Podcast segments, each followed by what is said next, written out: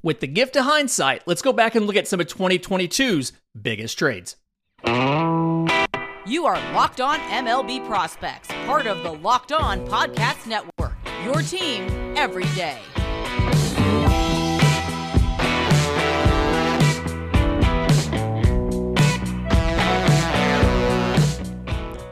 Yes, welcome on in to Locked On MLB Prospects, your home for all things minor league baseball. I'm your host, Lindsay Crosby, award winning baseball writer and podcaster. Thank you for making this your first listen every single day. We're proudly part of the Locked On Podcast Network, where it's your team every day. Today's episode is made possible by our friends at FanDuel. Make every moment more. Visit FanDuel. Visit fanduel.com slash locked on to get started.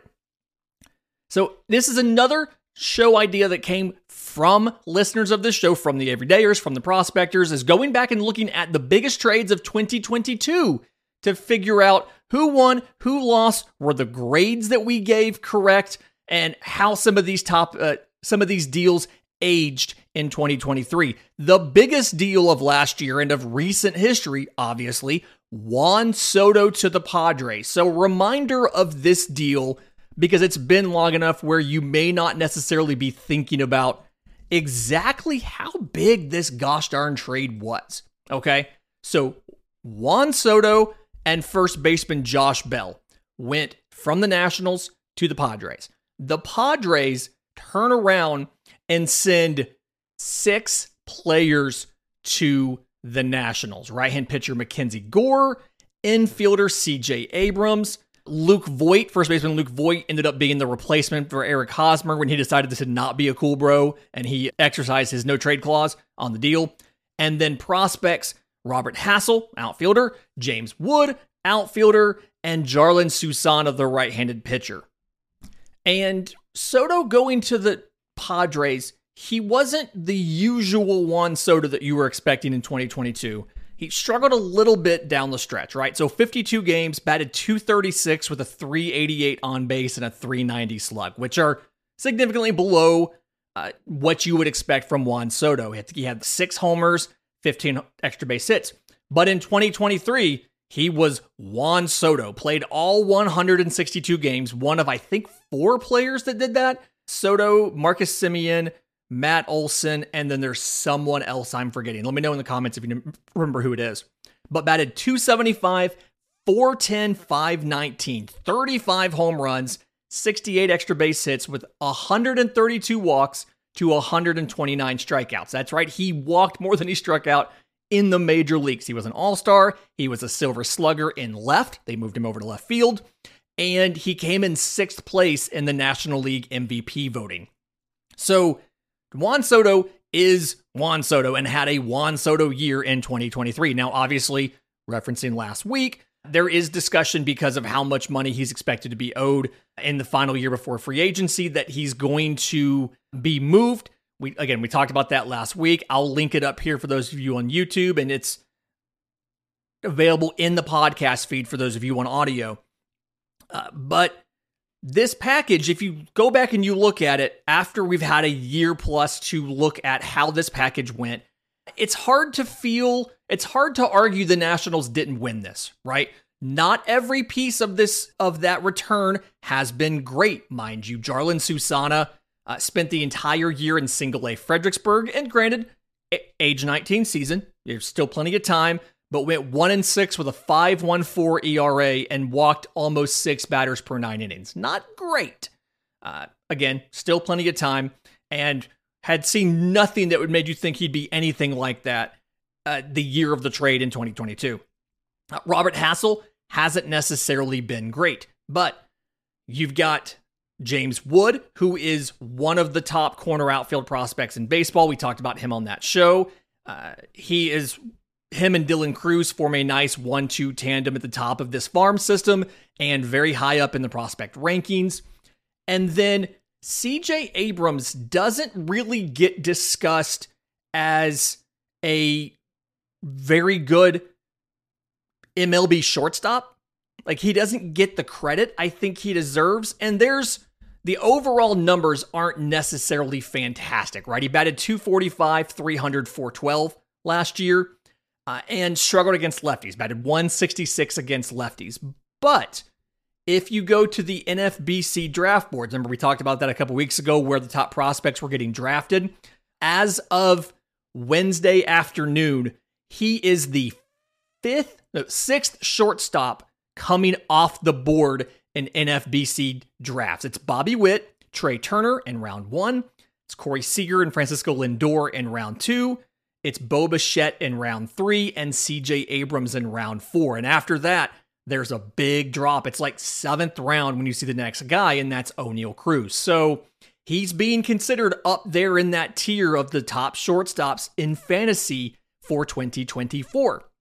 So what you ended up getting out of this deal, if you are the Nationals, you took a player that you tried to give stupid amounts of money to and turned it down. You get to take you you get get rid of that player and you turn it into Mackenzie Gore, who I think I said was a righty, but is actually a lefty. You turn it into Mackenzie Gore, who 27 starts this year and showed a lot, showed there's a lot of potential there. Struck out 10 batters per nine innings, walked under four guys per nine. The ERA was 442.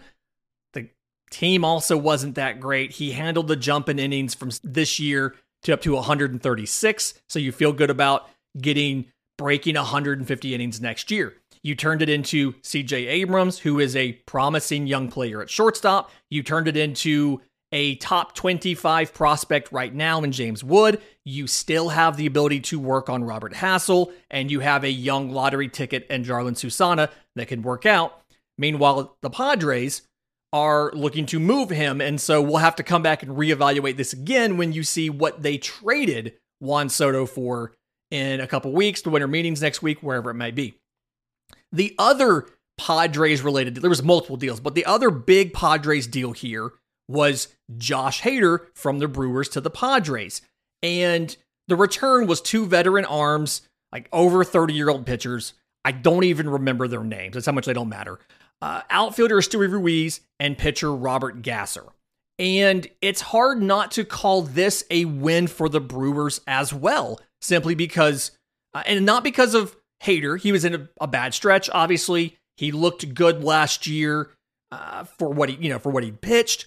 But for what they were able to do, they took Esteury Ruiz and flipped him in that three team Sean Murphy deal to get William Contreras. They got their catcher of the future, which is funny that the Devil Magic catching team had to go get a catcher from outside, but they got him and made him one of the best defensive catchers in baseball in like an offseason. It's scary how they do that. And then they still have prospect Robert Gasser, Really funny how quickly they accelerated him. He was in high A with San Diego. After the trade, he went to double A and triple A in 2022. And then in 2023, spent the entire season in AAA, 26 starts, 9 and 1 with a 3.79 ERA in 135 and a third innings, 166 strikeouts, so 11 strikeouts per 9, to 50 walks. 3.3 per nine and 12 home runs allowed, so 0.8 home runs per nine innings. Uh, I he's probably going to debut this year. Brandon Woodruff is gone. Corbin Burnes is probably getting traded. He's going to debut this year. I still don't necessarily know if he's anything but a back end guy.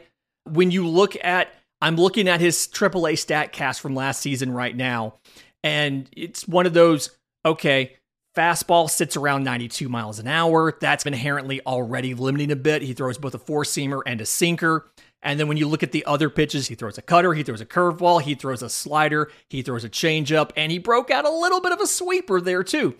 And this is a stereotype, but those guys that throw six or seven pitches, those kitchen sink kind of guys, they usually don't have six or seven pitches because they're all really good. They have six or seven pitches because nothing is that great and they have to be able to keep you off balance with all this different stuff. You think a four seamer's coming, it turns out it's a sinker and you roll over it and get get a ground out. Or you're trying to sit cutter you're trying to sit curveball and all of a sudden a cutter comes in. He whips out a you're expecting a slider and a sweeper comes. Like guys who throw all of these pitches don't typically do it because all of these pitchers are really good. They do it because maybe at best one of them is above average. And so they're just throwing everything at you. But either way, you took Josh Hader, a year and a half, a year and a couple months, Josh Hader, and turned him into your catcher of the future and a potential back into the rotation starter.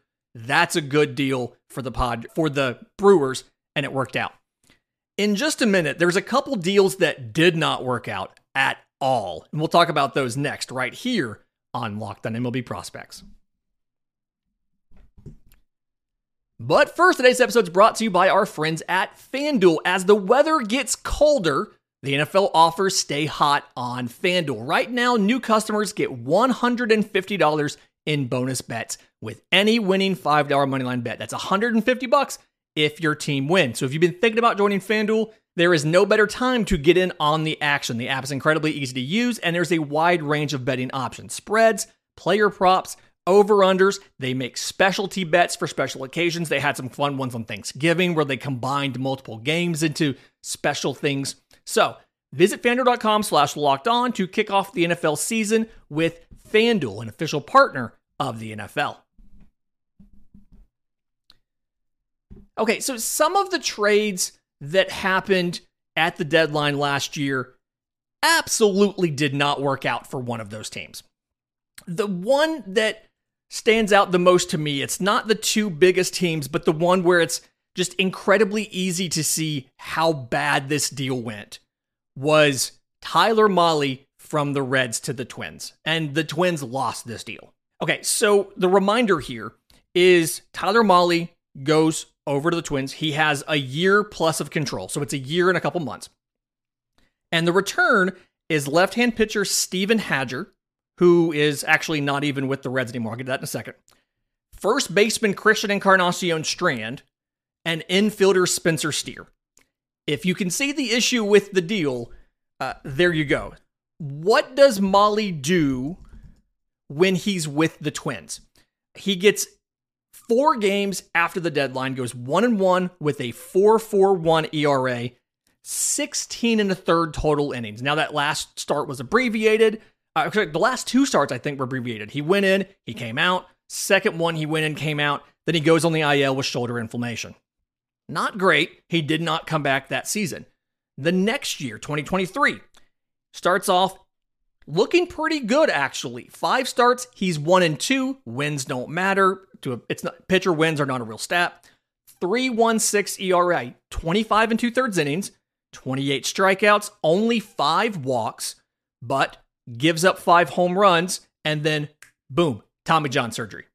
Out for all of the rest of this year, and probably out for most, if not all, of 2024, based on when he actually had the surgery. So golly, that really sucks, right? And now he's a free agent. You can go sign him to a multi year deal, let him rehab in 24, uh, come back to a mound probably late, probably keep him on rehab stuff for the end of the year, and then have him in your rotation in 2025. Now, turning around, those two guys that they sent, not counting Steven Hajjar, again, not even in the organization. He went on two starts, or he had two starts, then went on the IL and then ended up being the final piece of the Will Benson deal with Cleveland. He ended up being a player to be named later. And the way that typically works, they give him a list and you just pick from the list. And he was the final piece of the Will Benson deal.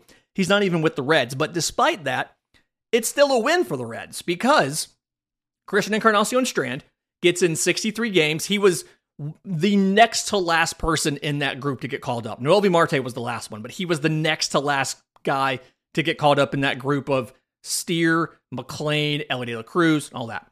In the 63 games, 270, 328, 477, 13 home runs, 20 extra base hits, 14 walks to 69 strikeouts. It's nice production. Spencer Steer is the real, like, even just Spencer Steer alone would have been a win. 156 games for Spencer Steer. I believe he broke spring training with the team. He actually came up and played a little bit at the end of the year in 22. After the trade deadline, he came up and got almost 30 games. But 156 games for Spencer Steer this year. 271, 356, 464, 23 home runs, 63 extra base hits, 68 walks to 139 strikeouts, and 15 of 18 on stolen bases. He played first. He played third. He played a little bit of second. He played left field. He played right field. He wasn't great in any of those, but he played all of them. He ended up being sixth place in National League Rookie of the Year voting. And you, it's the Twins got 41, 42 innings of Tyler Mahle, and they gave up Spencer Steer and Christian Encarnacion Strand to do it. Obviously, if you could go back and redo this, it's not happening. You're not making that deal. Another team that absolutely lost their trade was the Yankees making a trade with the Oakland A's. The Yankees go out and get uh, starter Frankie Montas. They get reliever Lou Trivino. Look good when he was able to pitch. He had 20 something outings, looked really good, low ERA, got hurt, ended up having Tommy John, missed this entire season. I believe he's a free agent now. Frankie Montas, 6.35 ERA down the stretch after the trade. Comes out this year, is dealing with I think it's I think he has like arthroscopic shoulder surgery in spring. Doesn't get back on the mound to the very end of the year. It is a completely lost year, and now he's a free agent. The only thing that caused this deal from not leading off probably either this segment or this show for how bad it was the fact that the guys they traded haven't really done a lot either. Uh, left hand pitcher Ken Waldichuk, right hand pitcher Luis Medina, left hand pitcher JP Sears. You sent three different pitchers to Oakland in the deal, and second baseman Cooper Bowman. One of the things that I've said on this show a lot, and kind of jokingly, but I've always, like I've said, if the Tampa Bay Rays call you to try to get an infielder that you have in the minors, hang up and figure out why. And I've also said if the Atlanta Braves call you and offer you a pitcher, maybe say no and hang up. And the fact that none of these guys were really that great in Oakland, I don't know how much of that was Oakland, and I don't know how much of that was the Yankees. We've talked about how the Yankees have quite a few pitching prospects right now with Will Warren and Drew Thorpe, like all these different guys. Part of me wonders how much of it was they went to Oakland and Oakland was charitably, and I apologize, A's fans, a dumpster fire this year, and there was no way they were going to succeed and how much of it was the Yankees knew or had a pretty good idea of which of the pitching prospects were going to work out and which ones were not. And they found a team who would take the ones that they knew would not work out. If it's that, if that's the case that they figured out, they could identify which ones would and would not work out, then the Yankees might become one of those teams that you probably should hang up the phone if they call you and offer you a bunch of pitching prospects because that was a complete the fact that Montas and Trivino didn't work out doesn't mean that uh, it was a good deal on Oakland's part to take the quantity of guys when none of them worked out. Uh, but this isn't here because the Yankees absolutely ended up being a whiff on all of this, all of their return. They got nothing in 2023 out of these guys, and they got very little in 22 other than Trivino's decent relief stint. And then, and they gave up quite a bit to do it honorable mention here because it started off, or it appeared to be a salary dump, and it just, even that did not work really well. Was the Atlanta Braves getting reliever Raisel Iglesias from from the Los Angeles Angels for Jesse Chavez and Tucker Davidson. So the reason this is in here is yes, it was a salary dump, they wanted to get out from under Iglesias' salary. He was making $10 million in 2022, and then he was going to make 16 million in 23, 24, and 25. So it was a lot of money to get rid of, right? Uh, but when Iglesias got to Atlanta, he was, I'm pretty confident in saying he was the best reliever in baseball down the stretch. 28 games, 26 and a third innings, 0.34 ERA. He gave up one earned run in 28 games down the stretch.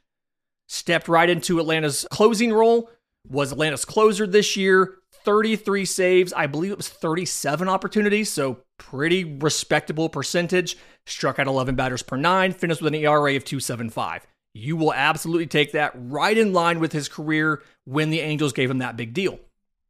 But Jesse Chavez and Tucker Davidson absolutely did not work out for the Angels. Chavez was released within a couple weeks of the deal. and he turned right around and went right back to Atlanta and looked significantly better in Atlanta than he looked in that stretch he was in LA, which is just hilarious to me. I think it's the second time Atlanta's traded him away and then he's made the made his way back with either that season or relatively quickly after that.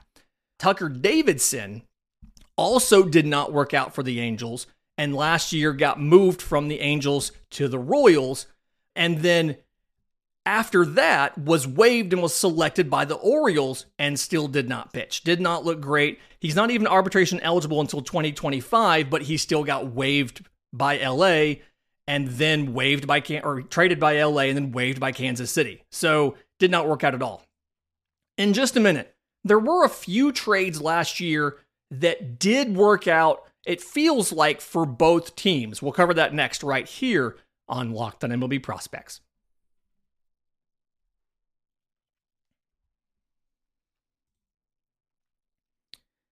Final segment of the Thursday show of Locked On MLB Prospects. Lindsay Crosby, your host here, talking about uh, trades from the 2022 trade deadline that did or did not work out in retrospect. And there's a couple deals. Player for player swaps are always really interesting. They're called challenge trades by some people because it's, in essence, what you're saying is we think that you have, like, you had promise and we think that you're not as good as that other guy. So we're going to swap you one for one for that other guy. Now, it's not always that dynamic. The first one that I want to talk about was not that dynamic. It was Brandon Marsh going from the Angels to the Phillies and prospect Logan O'Hoppe going from the Phillies to the Angels. This was a little, it wasn't a challenge trade. It was a one for one. And I want to put it in here because it seemingly worked out for everybody. Brandon Marsh has been a good part of that team for two postseason runs now, where Logan O'Hoppe came up and immediately looked pretty good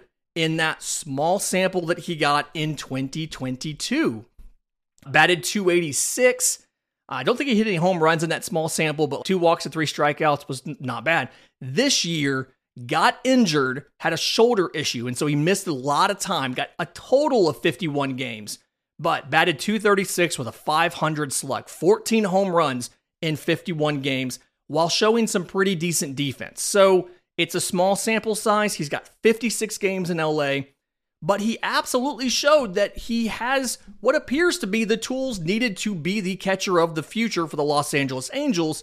There's just a question about the standard dysfunction that we've seen uh, at times in with the Angels at the major league level, but it feels like this deal worked out okay.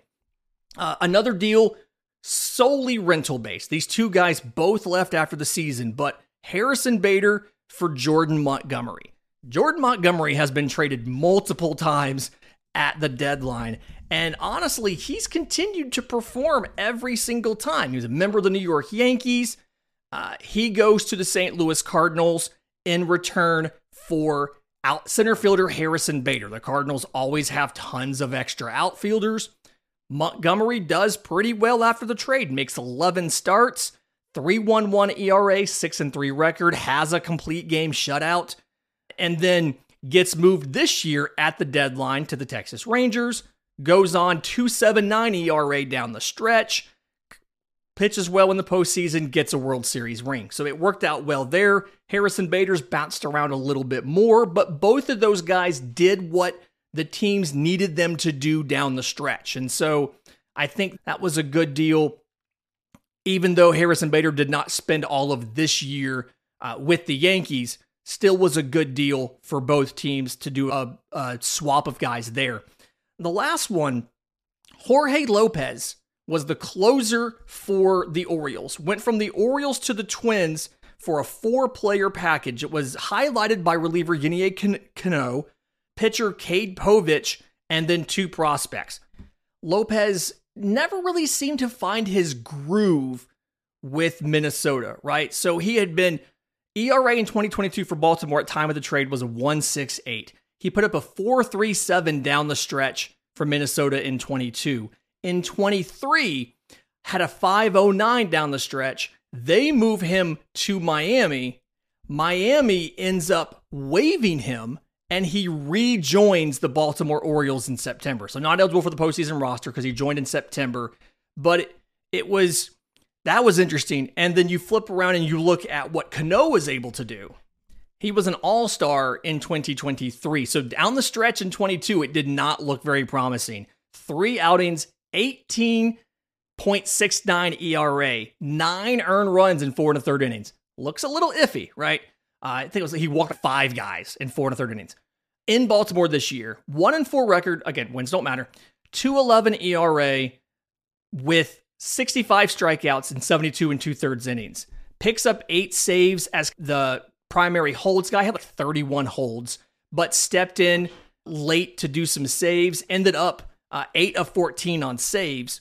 And then to go along with that, there's also some prospects, including Cade Povich. And he's the one that I think could have really taken this over the top to have this be an absolute win and put it in the second segment for just being a disaster for the Twins to make the move. But he struggled this year between double A and triple A, 28 games started by Cade Povich, 8 and 10 with a 504 ERA. It was 126 and two thirds innings. Now, the stuff looked good as far as getting swing and miss 171 strikeouts, so 12.2 per nine. Also had some walk issues, 66 walks, 4.7 per nine. Also had some home run issues, 18 home runs, so 1.3 home runs per nine innings. So obviously not ideal, wasn't terrible, but not ideal. As you know, for some of the ancillary production, and then the ERA, things like that, not great. The strikeout potential's there, but just shows that you need more starting pitching options in Baltimore, and just another reason why Baltimore has to be more aggressive this offseason at going out, trying to find free agents, and hopefully making an actual signing, spending some actual money, but making some trades to bring in some more pitching options there to supplement this very talented young core. Uh, fantastic week this week. One more show coming tomorrow. Next week, we are on site at the winter meetings. Going to be really excited. Going to be in Nashville for most of the week. The Rule 5 draft is next week. So we're going to bring you an episode kind of previewing some of that, some of what we're hearing while we're up there, refreshers on how it goes, things like that. If you have questions for Monday's mailbag, we'll be doing the mailbag from up in Nashville on Sunday night at the winter meetings. I'm on Twitter at Crosby Baseball, shows on Twitter at Locked On Farm. Tons of ways to reach us in the episode description in the show notes. We have a Discord, we have a subtext, email, all of that good stuff. So we want to hear from you on that. Let me know what you want to hear in the month of December because when January rolls around, we're going to be doing six shows a week. We're going to be doing the Monday mailbag and then the five farm system previews every single week. So we're going to have six weeks of content to take us all the way up to spring training. So if you have show ideas, things like that you want to hear about, let's get them in December because January and part of February is pretty booked. In the meantime, until tomorrow's show, remember, it's always a great time to pay a minor leaguer.